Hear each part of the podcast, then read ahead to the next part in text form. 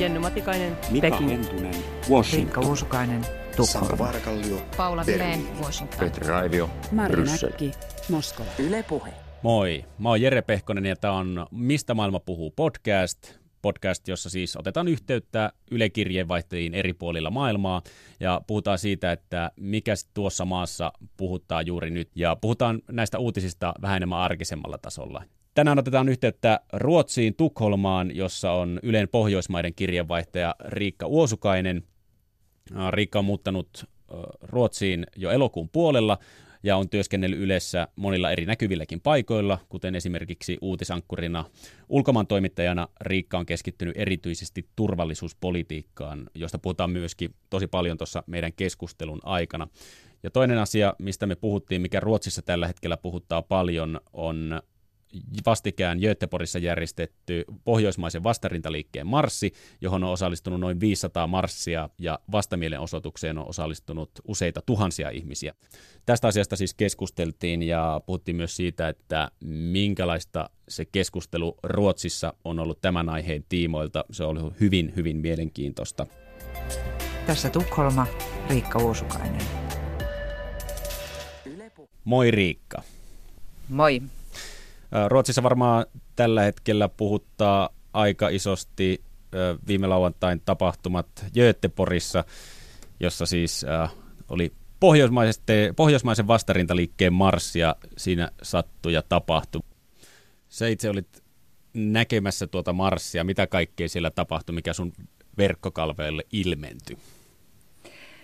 No kyllä mun verkkokalvoille ilmentyi erityisesti se, että juuri tämä kaupungin pysähtyminen, että, että niin kuin iso kaupunki, jossa pysähtyy niin kuin keskeisellä keskustan alueella liikenne. Sitten on tämä kopterien, poliisikopterien ääni ja sittenhän siellä oli siitä huolimatta, että se oli sellaista nujakointia, vaan muutamia tämmöisiä poliisin ja mielenosoittajien välisiä yhteenottoja, niin, niin sehän, siihen liittyy tätä tämmöistä paukkupommeja, iskulauseita.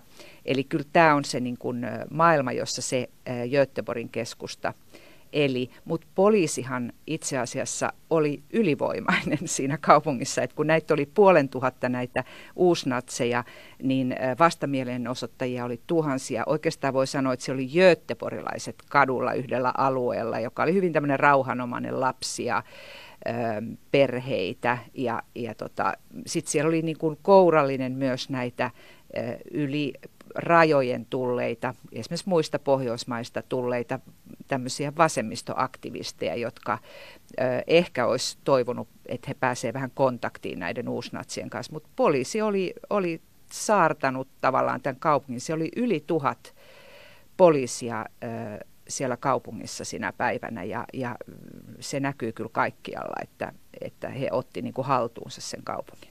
No miten tavallinen kansa suhtautuu tähän, tähän marssiin ja keskusteluun sen ympärillä? No se oli minusta kiinnostavaa, että kun mä jututin äh, siellä kadulla näitä göteborilaisia, niin, niin äh, kaikilla oli se sama vastaus, riippumatta siitä, mitä puoluekantaa tai ajattelua he sitten edustivat noin muuten siinä jututettaessa. Eli heidän mielestään äh, ei pitäisi kieltää mielenosoittamista, ei pidä siis toisin sanoen laatia lainsäädäntöä, jolla se kielletään. Ja se syy, miksi he ajattelee näin, se ehkä vähän vaihteli, mutta erityisesti he ajatteli sitä, että se on semmoinen niin kuin ylikäyvä oikeus, eli just tämä yksilövapaus. Me saadaan olla demokratioissa sitä, mitä me ollaan. Ja, eli demokratian pitää siis jollakin tavalla sietää tällaisia asioita, ja sitten on viranomaisten tehtävä niin kuin pitää hallussa. No Suomessa, on. Suomessa näistä asioista ollaan keskusteltu myöskin hyvin paljon. Näet Riikka, jonkunlaisia eroja Suomen ja Ruotsin välillä tässä keskustelussa? No äh, niin kuin kaikissa muissakin asioissa, niin voi sanoa, että, että suomalaiset on aina äh, oikeastaan äh, hyvin paljon pragmaattisempia, käytännöllisempiä.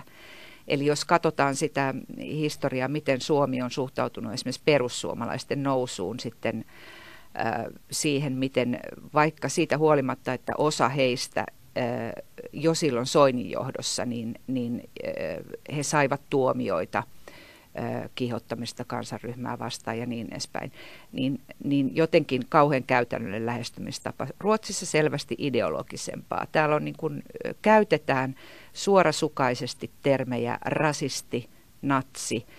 Niitä käyttävät myös johtavat poliitikot. Niitä rasisti termejä käytetään myös ruotsidemokraateista, jotka on siis perussuomalaisiin verrattava tämmöinen populistinen liike Ruotsissa. Tosin heidän historiansahan on toisenlainen, eli he periytyvät tällaisesta natsistisesta liikkeestä. Mutta joka tapauksessa ero on jo ihan tällaisessa kulttuurisesti tällaisessa julkisessa keskustelussa ihan selkeä. Päteekö tämä sama esimerkiksi tiedotusvälineisiin? Se pätee myös tiedotusvälineisiin. Ruotsissa tiedotusvälineet, äh, tiedotusvälineissä näkyy myös tämmöinen tietty moraalinen eetos. Ja näkyy myös se, mitä äh, tietyllä tavalla puoluetaustaa äh, esimerkiksi nämä suuret sanomalehdet edustavat. Tämä näkyy esimerkiksi Dagens Nyheterin, Svenska Dagbladetin välillä. Dagens Nyheter pohjautuu tällaiseen hyvin selkeästi tämmöiseen niin kuin sosiaalidemokraattiseen vasemmistolaiseen ajatteluun, kun taas Svenska Dagbladet oikeistolaiseen porvarilliseen. Ja sävyerot ovat lukijoiden silmien edessä, myös tulkinnat näistä tilanteista joka päivä. No miten sä Riikka itse toimittajana päätät, että millä termeillä tällaisesta marssista esimerkiksi ja näistä asioista, niin millä niistä puhutaan? No näitähän ei vedetä, siis toimittaja ei vedä näitä Stetsonista eikä, eikä fiiliksistä mm. sitten siellä kentällä, vaan, vaan kun mä sinne toimittajana menen esimerkiksi tämmöiseen Göteborgin mielenostukseen, niin mä tiedän etukäteen, millaiset porukat siellä on liikkeellä. Ja, ja näistä on olemassa jo selkeästi hyväksytyt määritelmät. Esimerkiksi Pohjoismainen vastarintaliike on selvästi uusnatsistinen liike ja, ja se, silloin sitä myös voi, voi hyvin käyttää. Yleensä myös nämä asiat keskustellaan niin kuin läpi se, että mitkä liikkeet ovat mitäkin, eli, eli nämä ei ole omakohtaisia asioita. Toinen asia on se, että mä haluan myös kertoa siitä, ja mun tehtävä on kertoa siitä, että miten Ruotsissa nämä asiat nähdään kertoa siitä, miten, minkälaista kieltä, minkälaisia määritelmiä Ruotsissa käytetään. Tämä on tärkeää. Mä kerron Ruotsista suomalaisille, en siitä, miten mä itse nämä asiat näin.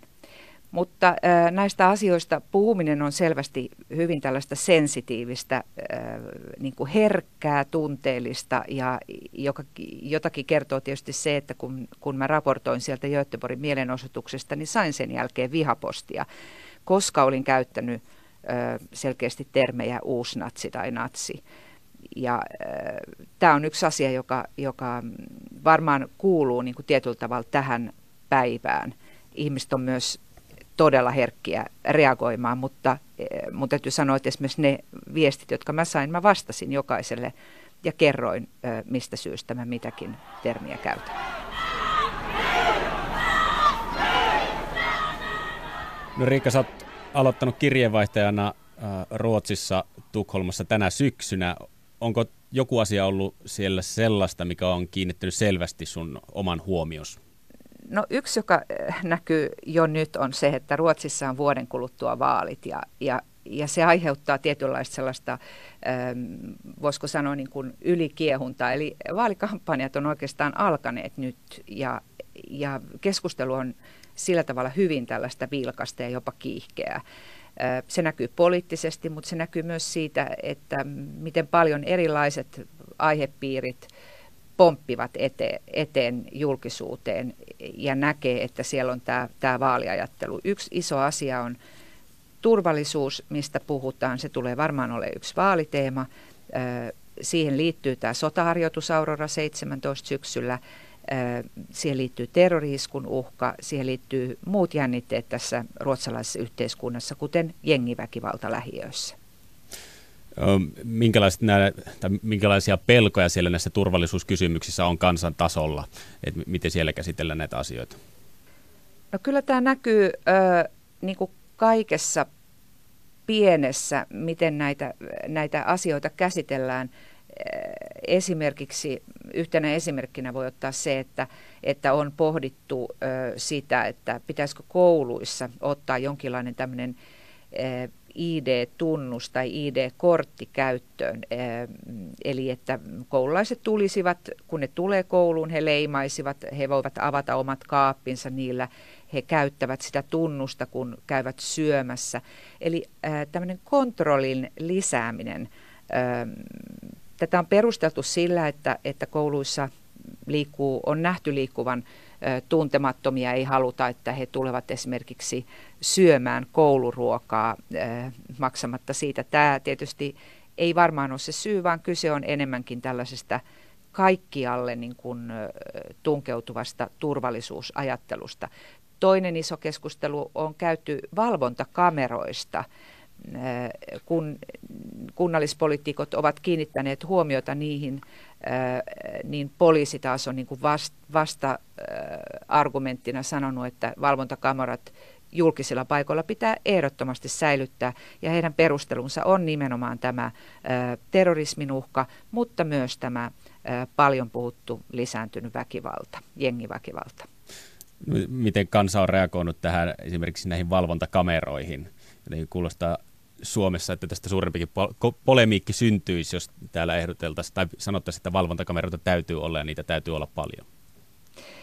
Öö, no, mä luulisin, että, että tässä on varmaan samanlainen ajattelu, kun, kun onhan Suomessakin näistä asioista keskusteltu, ja yksi puolihan tätä asiaa on tietenkin tämmöinen niin kuin yksilön suoja vähän niin kuin palattakseni tuohon Göteborgin tapahtumiin, että sekin luo tavallaan sitä omaa turvattomuuden tunnetta.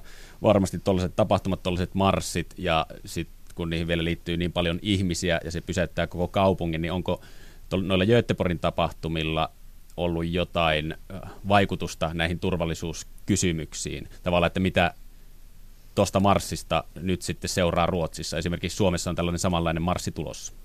No kuten tuossa aikaisemmin puhuttiin, niin, niin tässä on oma pohdintansa on tietysti Ruotsissa nyt se, että mitä esimerkiksi lainsäädännöllä voidaan tehdä näille tälle pohjoismaiselle vastarintaliikkeelle ja, ja tämän kaltaisille tilanteille, mitä Göteborgissa nähtiin.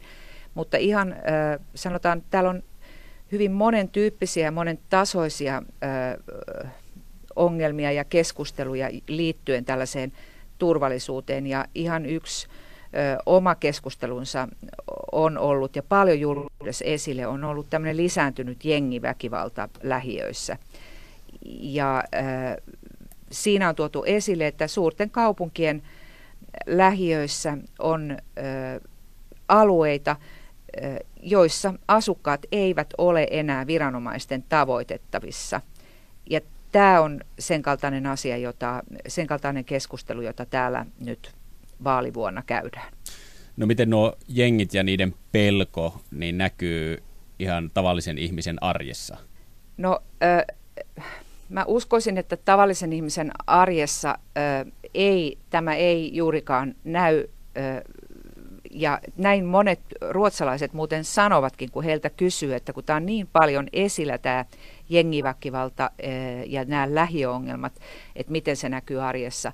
Ehm, ja vastaus on aina se, että no ei se arjessa niin paljon näy, mutta kehitystä pidetään tietysti ehm, huolestuttavana. Kysymys onkin siitä erityisesti, että nämä, nämä jengit jollakin tavalla koteloituu näille lähiöalueille eh, ja riskinä on se, että nuoret, jotka siellä alueella jotenkin eh, syrjäytyvät, eivät äh, esimerkiksi käy koulua tai, tai ole töissä, äh, niin nämä jengit, rikollisjengit saa otteen heistä. Ja, ja tämä on se, joka, joka Ruotsissa huolestuttaa. Ja nyt on perustettu useita ohjelmia, erilaisia tällaisia yhteistyöhankkeita, joissa on jalkauduttu sitten kadulle ja, ja eri viranomaiset, siis koulu, poliisi, ovat esimerkiksi vanhempien ja näiden sukujen kanssa yhteistyössä ja yrittävät ottaa kiinni näistä nuorista, jotta he eivät sitten lähde näille, näille rikollisille poluille ja näihin koviin rikollisiin jengeihin mukaan. Eli se keskustelu siitä syrjäytymisestä on varsin erilaista kuin Suomessa, koska täällä syrjäytyminen niin puhutaan siitä, että ihminen jää kotiin eikä tee yhtään mitään. Että täällä se jengiytyminen ei ole se juttu, kuten Ruotsissa. Että siellä pelätään sen, sen syrjäytymisen lieveilmiönä olevan se, että ihminen ajautuu rikoksen tielle. Joo, siinä on varmaankin tämän kaltainen ero ja, ja, ja tietysti tämä liittyy myös tähän ää, Ruotsissa, Ruotsihan on hyvin monikulttuurinen maa, aidosti monikulttuurinen maa verrattuna Suomeen ja, ja tietysti tämä on myös sellainen kehitys, joka Ruotsissa on tapahtunut, johon nyt on havahduttu, että tietyillä alueilla näissä isoissa lähiöissä, jos on paljon maahanmuuttajia, niin on syntynyt sen kaltaisia alakulttuureja, joissa jonne viranomaiset on, on hirveän vaikea päästä kiinni. Ja, ja siihen liittyy toisaalta tällaista rikollista jengitoimintaa ja sitten toisaalta siihen liittyy myös tätä jihadistien toimintaa, joka on tietysti yksi asia, josta tänä päivänä kaikissa Euroopan maissa puhutaan. Riikka Vuosukainen, tietenkin kun Ruotsista on kyse, niin kiinnostaa tietää se, että ollaanko Ruotsissa yhtä kiinnostuneita Suomesta kuin Suomessa ollaan kiinnostuneita Ruotsista? No pakko vastata, että ei kyllä ikävä kyllä. Ruotsissa ei olla meistä niin kiinnostuneita kuin me heistä. Nämä syksyn sotaharjoitukset, tämä Aurora 17 on nostanut esille tätä Suomi-yhteistyötä mediassa jonkin verran. Kouluasioissa vielä vedotaan tähän Suomen hyvään tilanteeseen. Eli Suomella on Ruotsissa edelleen hyvä pisamaine. Ja se onkin ehkä sitten ainoa. Muuten vertailukohtana voi sanoa, että ruotsalaiset pitää hyvin pitkälle Tanskaa, Norjaa tai, tai muita Euroopan maita kuin Suomea. No millainen se yleinen mielipide Suomesta noin, noin muuten on? Mitä täällä näkee jotain videopätkiä, niin aina puhutaan edelleenkin suomalaisista vähän semmoisena junttikansana. Itse asiassa mä luulen, että, että suomala, kuva suomalaisista on, on hyvinkin paljon äh, parantunut ja, ja, ja niin kuin hyvä kuva on vahvistunut. Ja tämän muuten sanoo myös Ruotsissa asuvat suomalaiset, siis äh, ihmiset, jotka, joilla on niin pitkät juuret jo, eli jotka ovat tulleet silloin äh, 60-70-luvulla Ruotsiin. He sanovat, että suhtautuminen on ihan toisenlaista tänä päivänä Ruotsissa. No sitten mä eroan tässä. Tässä me huomataan, että minä olen kiinnostunut ruotsalaisista ja heidän mielipiteistään niin paljon, että tuskin jos tämmöistä samanlaista ohjelmaa tehtäisiin Ruotsissa, niin ei kysyttäisi, no mitä ne suomalaiset on mieltä. no mutta mitä, mitä se Rikka Usukainen mietitte, mitä ruotsalaiset vois oppia Suomelta, jos jotain opittavaa on? Mitä ruotsalaiset vois oppia Suomelta? Mm. No, ähm, kun sanotaan, että ruotsalainen keskustelukulttuuri ja sen tapa lähestyä asioita on sellaista diskuteeraamista ja se on tosi lujassa Ruotsissa, niin joissakin tilanteissa tämmöinen tosiasioiden tunnustaminen, mikä on suomalaiselle käytännöllisyydelle aika oleellinen juttu, niin se voisi tehdä hyvää myös Ruotsissa ja erityisesti silloin, kun puhutaan yhteiskunnallisista ongelmista. Ja mitä toisit sit puolestaan Ruotsista Suomeen, jos sellainen olisi mahdollista? Oli sitten kulttuuria mm. tai jotain elintapoja, mitä tahansa. No ehkä sellaista kohtaamiskulttuuria, sitä miten äh, ruotsalaiset näkee toisensa arjessa. He siis näkevät toisensa arjessa. Ja sen huomaa äh, hyvin nopeasti esimerkiksi suurkaupungissa, ruuhkissakin, niin törmäykset kuitataan anteeksi pyynnöllä ja, ja törmäyksiä vältetään. Äh, kaupassa ei muita yrittää ohittaa tönimällä ostoskärryllä ja sitten pitkällä katseella, vaan, vaan siinäkin käytetään sitä anteeksi pyyntöä. Että, ehkä voisi sanoa, että, että kohtaamiskulttuuria siinä oppia Ruotsissa ja sitten sana anteeksi on Suomessa ihan alikäytetty ja aliarvostettu. Eli periaatteessa tästä nyt tulkintana voisi ottaa sen, että semmoinen kultainen keskitie menee jossain tuossa Itämerellä siinä, että kuinka käytännöllisiä ollaan siinä, milloin jappaseminen ja diskuteeraaminen laitetaan poikki ja lähdetään käytännönläheisesti toteamaan tosiasiat ja sitten taas, että missä vaiheessa sitä diskuteeraamista voisi ottaa vähän enemmän esimerkiksi anteeksi pyytelyssä tai keskustelussa kassajonossa. No vaikka niin. Kiitos Riikka Uosukainen. Ensi kerralla me otetaan yhteys toiseen naapurimaahamme itäänpäin siirrytään. Otetaan yhteys Moskovaan, Venäjälle, jossa on Ylen kirjeenvaihtaja Marjo Näkki. Yle Puhe.